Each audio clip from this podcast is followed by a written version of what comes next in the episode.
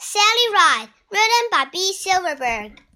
Introduction Half a million people cheered when Sally Ride took off at Cape Canaveral, Florida. The Space Shuttle Challenger shot into space on June 18, 1983. Sally was the first American woman in space, and she was the youngest American astronaut, male or female, at age 32. Sally and four other astronauts were trapped inside the space shuttle.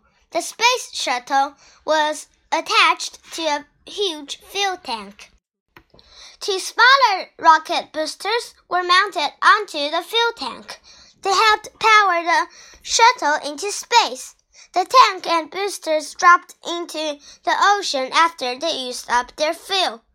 In 44 minutes and 27 seconds, the Challenger was circling the Earth. Sally was the flight engineer on board. During the time in space, she and John Fabian, another scientist, worked on 40 experiments. They also tested a 50 meter, 50 feet robot arm. It was used to pick up broken satellites in space. The whole crew returned to Earth in six days.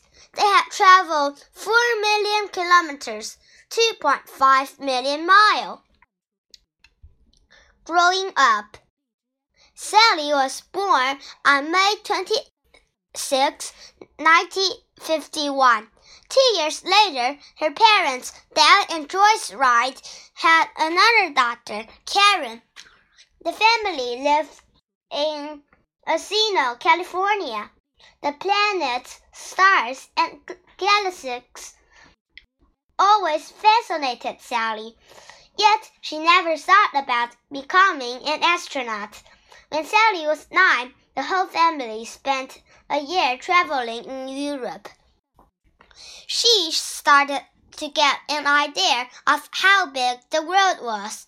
In high school, she was very interested in science. Sally loved sports. She worked hard on, on tennis, often winning big matches. She went on to college and earned degrees in physics and literature. And literature. She even earned a PhD, making her Dr. Sally Ride. Her field was astrophysics, the study of stars and other bodies in space.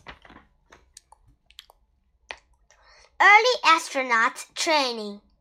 One day, Sally saw an ad recruiting NASA astronauts. NASA is short for National Aeronautics and Space Administration. NASA was looking for the very best people to learn about space travel. Sally was chosen for the 1978 NASA astronaut class. She was very proud. Two women from the Soviet Union had already been in space. She wanted to be the first American woman in space. Learning to become an astronaut was hard work. Sally had to learn to pilot a plane. She had to learn how to control the launch and re-entry of the shuttle. She needed to know how to operate the computer systems and switches and switches on the shuttle. As flight engineer, she had to learn to use the shuttle's robot's arm to pick up satellites from space. Sally in space. On Sally's first ride in space, she sped along at 28,164 kilometers per hour, 70,500 miles per hour. The space shuttle circled the Earth in 90 minutes. It circled the Earth rather than flying off into space because of the Earth's gravity. The shuttle's speed was just fast enough to keep it from falling back to Earth. It circled about 322 kilometers, 200 miles above the Earth. Sally wrote a book about her space travels. She wrote that the best part of being in space was being weightless. She told how the crew moved around by grabbing onto something on the wall to keep from floating away. When they were working on a machine, they were always trapped in.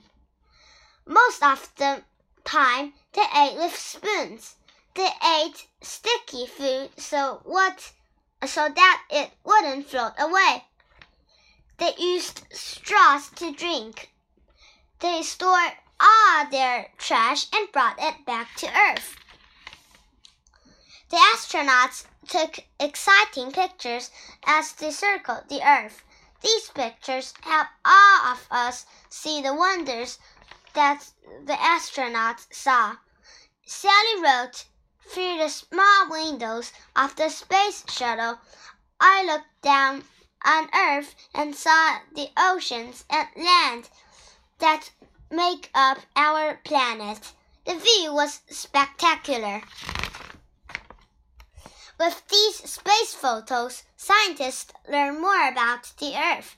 They use them to study how humans and other living things are changing the Earth. The pictures are also used to learn about the layers of air surrounding the Earth. Sally returned to space aboard the Challenger on October 5, 1984. This time, there was another woman astronaut aboard, Kathryn Sullivan. On that trip, Kathryn was the first American woman to walk in space. Sally launched a weather satellite. The satellite would be used to find out if the air surrounding the Earth was getting warmer. NASA space travels. Many space shuttles were launched in 1983 and 1984. Judith Resnik, a classmate of Sally's, has been in space in August 1983. Many new experiments were completed. Some of the crew walked in space with small jetpacks on their backs. They repaired a satellite in space for the first time. Space travel seemed safe and, and exciting. After so many successes, NASA decided that ordinary people could join the astronaut aboard a, a spaceship. The first one chosen was Christa McAuliffe. She was an elementary school teacher. She planned to give lessons about space as she circled the Earth. The Challenger was ready to launch on January 28, 1986. The, its crew of seven included Judith Resnik and Christa McAuliffe, with the world watching on TV. The Challenger launched into space, but just over a minute after launch, there was trouble. The Challenger exploded. The sky filled with fire and a huge cloud of smoke. The shuttle and its crew were lost. The accident caused NASA to stop its space program for a while.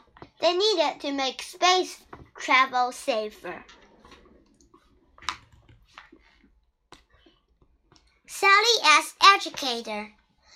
After this terrible accident, Sally Ride decided not to go on another shuttle trip. She kept working at NASA. Then she went to work teaching college science before her death in 2012. She also worked to teach young children about the wonders of space travel. She wrote books and taught class and taught classes to interest children in space. She continues to be a role model for girls who want to work in science. Sally Ride was the first American woman to walk into space. She helped teach us the wonders of space. She showed us that dreams can come true with courage and hard work.